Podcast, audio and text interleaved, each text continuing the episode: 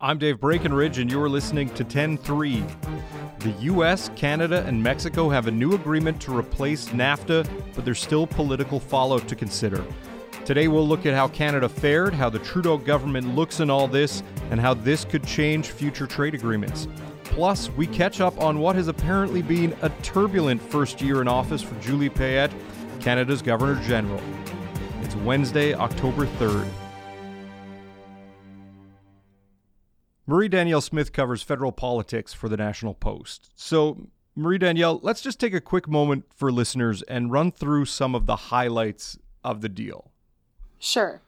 Um, so, this deal is coming after a very long period of renegotiation, right? That was launched by US President Donald Trump, who felt that NAFTA was the worst deal ever.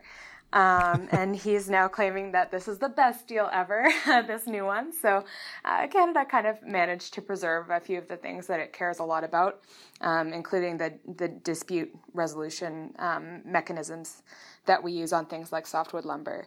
Um, we also kept supply management intact, although we gave up a bit of the dairy market um, to the Americans. I think the kind of the big takeaway here is that mm-hmm. investor certainty will be much better now. You know, it's everyone's kind of waiting around to see what would happen, and at the eleventh hour, they they pulled it off. So I think there's a lot of relief. The deal it's it's now called the U.S. Mexico Canada Agreement. Um, you you talk about opening up the dairy market to uh, American producers. It's a it's about four percent, just, just under four percent. Yeah.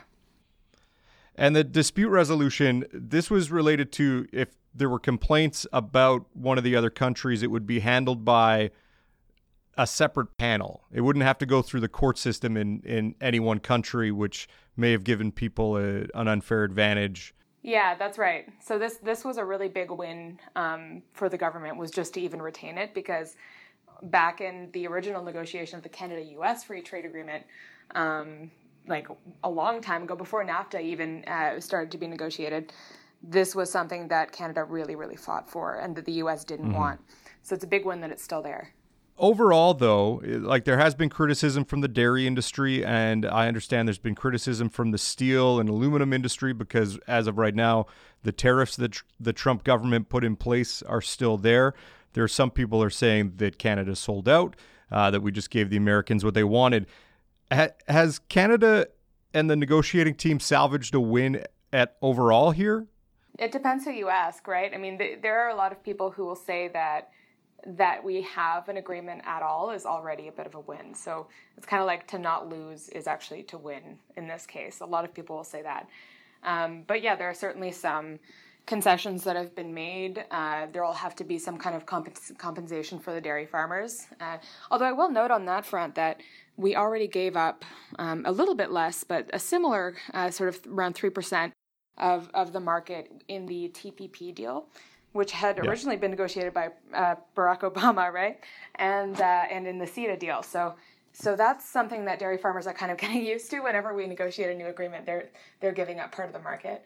Um, so yeah, you see some criticism there, and uh, overall, you know, there's an impression that if this had happened under any other administration in the U.S., Canada would have come out a lot better. How does Trudeau come out looking politically in all this? I think he considers it to be a political win. If this had dragged out longer beyond this particular deadline, which has to do with Congress and the midterms coming up in the US, if things had dragged out much longer than that, I think um, it would have been pretty politically difficult for Trudeau. Uh, the next year's election, you know, would have would have revolved around whether he had failed on NAFTA or whether things were still hanging up in the air. So I think it kind of allows this government to move on. And that's that in itself is a bit of a win because it kind of takes the wind out of the sails of, of anyone who's trying to criticize his approach to this, as the conservatives have tried to do. So, in that sense, it's a win. But of course, we're all picking through this document and we're all finding a lot of areas where Canada has given up some power and control to the US in such a way that, that we haven't seen before. So it's kind of like every time you open up uh, a negotiation with the states, you're going to be giving up a little bit of our sovereignty, uh, is what mm-hmm. some people are saying, right? So, uh, you know, the very fact that this came up for renegotiation at all was was a problem, and and that's what some people will focus on. Now, you you say that you're finding stuff that uh, Canada has had to give up, or you keep looking deeper into the document, you're finding other areas where we've given up something. What what have you, other than the dairy uh, issue? Uh, what else are you seeing that we've had to give up here? Well, specifically, uh, what what I noticed and, and wrote about um, is this clause that's kind of buried in a chapter about exceptions in this deal, which asks the NAFTA partners, so I guess the USMCA, I'm not sure how we're pronouncing that. We've, we've got to talk about it. Um, the USMCA, I heard today. I liked that one. USMCA, that sounds like a Trumpish thing. Yeah. So in the USMCA, um, there's a there's a clause that says um, if any party uh, in this deal wants to negotiate a trade agreement with a non-market country, then they need to first notify the other partners and then allow the other partners to review um, the text of an agreement before it's even signed. And then hmm. ultimately, um, if an agreement does get signed, once it's entered into force, the other two partners have the right to leave USMCA and form their own bilateral agreement. So, but what does what does that mean by a non-market country? So, what it means is, uh, and this is where things get interesting. Um, this clause defines a non-market country as simply a country that has been determined to be a non-market country by any of the partners. So, we're not relying on the World Trade Organization, which does actually have. Um, in some cases classifications where you can sort of you can you can slap that label on a country and everyone's kind of on the same uh, page. Instead, it's relying on the definition by one of the three administrations. So, what we're really talking about here is China, because the US has sort of deemed China to be a non market economy. And they've talked about this quite a lot, uh, especially in complaints to the WTO. Um, so, it, Vietnam is another example, but really what we're looking at here is a clause that gives the US considerable leverage over um, Canada China trade talks or Mexico China trade talks, although, uh, of course, Canada is, uh, it, it really looks like it's focused on the fact that Canada has been leaning that way for a few years now. Right. That Canada sees China as a potential large market for our technology, our resources, uh, and our companies. And Donald Trump is pretty firmly on the record he's not a fan of China or their trade practices. So that puts us in a bit of a tough spot. Yeah. So, I mean, people have pointed out this clause also gives us equal leverage over the US if they were to try to negotiate a deal with China. But that just looks so far off right now because they're in the mm. midst of an escalating trade war. They've got, I think it's $360 billion US dollars worth of goods that now have tariffs on them between those two countries. It's just, wow. it's like pretty much on a monthly basis. Um, then the level has gone up. So, you know, they're sort of in this situation where the U.S. and sort of with it the Western world, I guess you could you could argue, is sort of pitting itself against China economically. And it's interesting because this is coming at a time when China is more likely to follow international trade rules than the U.S. So you know it's kind of this strange situation where the U.S. is is strong arming other countries with tariffs that aren't um, necessarily legal by by world standards. Um, but that they're trying to uh, sort of make sure that China doesn't get to enjoy the benefits of that market economy uh, as much as they can. So, kind of, kind of a weird tit for tat situation. But there are some people who are saying that this isn't as sinister as the initial read. That it's just to give people a heads up. Is is the the criticism, the concern, overhyped a bit, or is it something to worry about? Well, I think I mean, the criticism is strong coming out of the gate, partly because we haven't heard any talk of this before.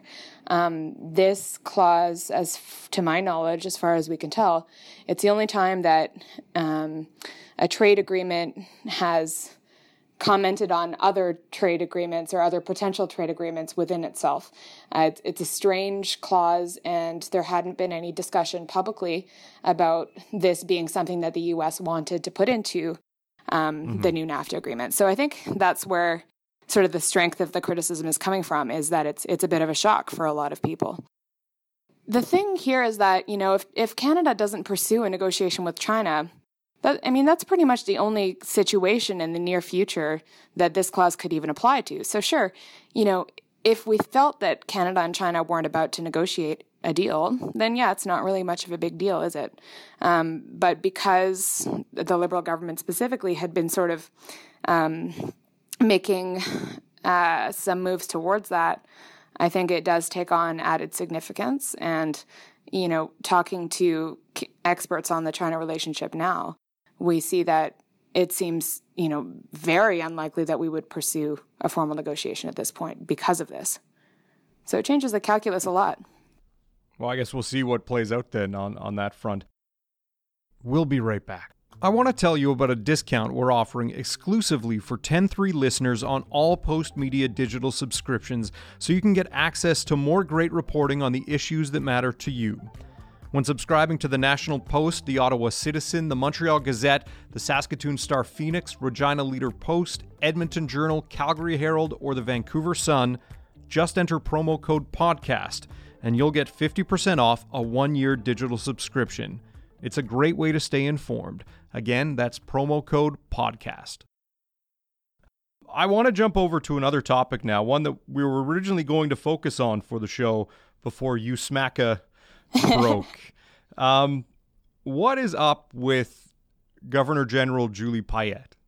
What is going on with that as uh, she wrapped up her first year in office? There, there seems to be a bit of a bubbling controversy going on there. Yeah, um, you're actually catching me on. Uh, this is the the day of her uh, anniversary of when she was installed. So that October second, 2017. Since then, things have been um, a little bit testy for the Governor General. Uh, we started hearing rumors um, in the spring this year that that things at Rideau Hall had had been a little different under her tenure. So started asking some questions and, and recently did some reporting on that. The gist is that she's had a difficult first year. Um, it seems like her, you know, her personality isn't necessarily a, a, perfect fit with the role, and and that her roles and responsibilities and her agenda and the events she does has all been affected by that, and has all sort of resulted in a bit of, a bit less of an active uh, tenure. What is it that people feel she's not doing, or that she? What areas is she not being active in? Yeah, so there's a bunch of different areas. One of the most obvious is when it comes to organizations that she works with, charitable organizations um, who are hosting events and putting on awards ceremonies that she is not attending when her predecessor did um, and the review of, of patronages that her predecessor gave to organizations that that she hasn't. So th- those are some obvious ones, but it, this extends even to, you know, events that carry her title. Uh, there are a couple of Governor General's awards that she isn't giving out this year for unknown reasons, and those organizing those awards have have not been really communicated with as to why you know why she won't be attending and and that kind of thing. It's kind of as she alluded to in, in some of her recent interviews where she's trying to smooth over some of the tensions created by the media coverage she's saying you know it's been it's been a bad year for communication. We could have communicated better. And I, I think a lot of organizations would agree with her. But the problems kind of have gone beyond that from what we are hearing from from many sources uh, around Rideau Hall. She also sort of has been reluctant to engage in the constitutional duties that she has or there's been some sort of tension around things like rearranging her schedule for a royal assent ceremony or you know tension around um, the signing of honors order of canada um, awards and that kind of thing. So it kind of has extended to the internal matters of rideau hall as well. Some people may hear that and think oh what's the big deal? It's just a symbolic position or a position that's just for show. Like what is the importance of these concerns or the role of the governor general? I mean, ultimately, the governor general is the person who can dissolve parliament and decide who's going to be the prime minister.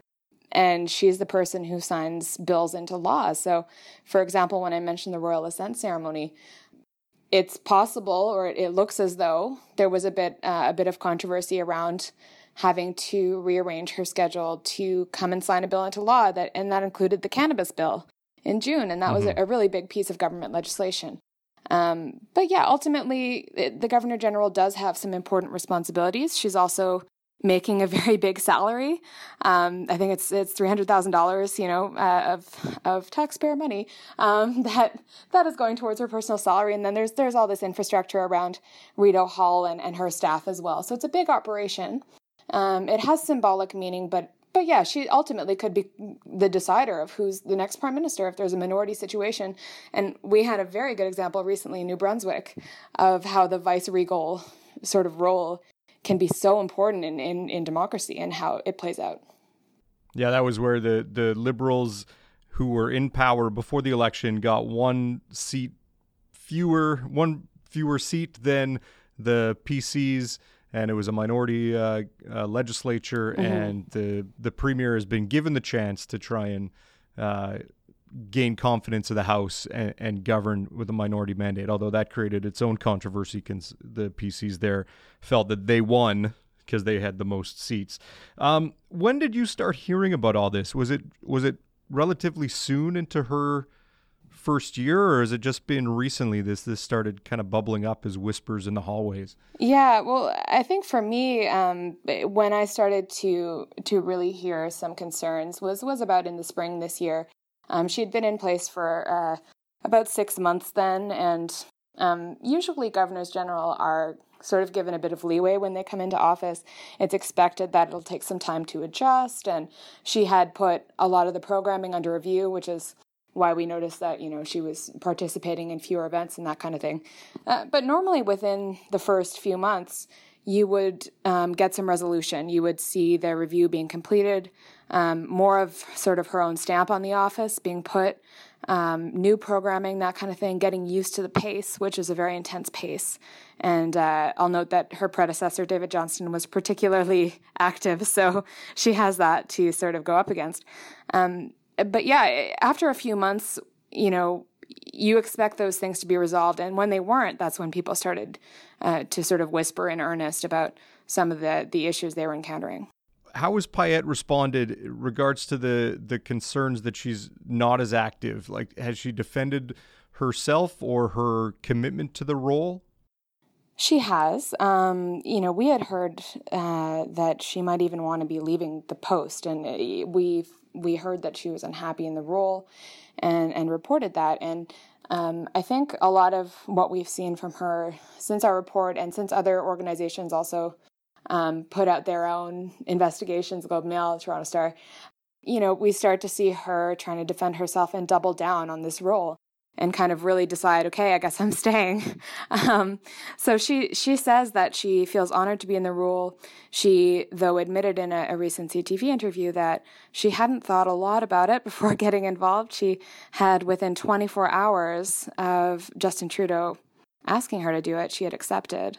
And she also admitted that she didn't know very much about what the Governor General actually does when she took this job. So, you know, the question is did the prime minister warn her what it was going to be like and did did he ever stop to think well is she going to enjoy this job is she going to be good at it that doesn't seem to be to have been part of the calculus she was just this you know incredible star candidate that they that they wanted to land and that maybe they didn't prepare very well for the role. So she she is doubling down though, and and we start seeing more press releases from her in the past couple of weeks, uh, and probably that's uh, no coincidence after some of the reporting that we've seen. So let's see what she does with it. Yeah, I mean, this is a, a case where it's a role that is heavily scrutinized typically at first when someone is, is named and uh, appointed to that role. There are people curious how they're going to set out their course over the next five years. Um, but that eventually dies down. I think obviously the scrutiny on her is probably greater than it was a year ago. So I guess we will see how uh, she responds to it. Yeah, and you know, next year uh, when we have an election, we'll see um, how she's able to sort of handle the responsibilities that that come with that, and if she has to make a tough decision, uh, that, that scrutiny will go up again. Awesome. Well, thanks very much, Marie Danielle. Thank you. Here's what else is happening. In his first press conference since his election win Monday, Quebec's premier designate pledged to work for all Quebecers. On Tuesday, Coalition Avenir Quebec leader Francois Legault said the first priorities for his government will be the economy, education, and health. He also maintained he will carry forward on reducing the number of immigrants to Quebec to 40,000 next year and plans on hiking the legal age for marijuana use to 21. With the CAQ defeat of the Liberals Monday night, Quebecers elected a party that isn't the Parti Québécois or Quebec Liberal Party for the first time in 50 years. 10-3 is produced by Carson Jerema and Carrie Ann Sproul. I'm Dave Breckenridge. Thanks for listening.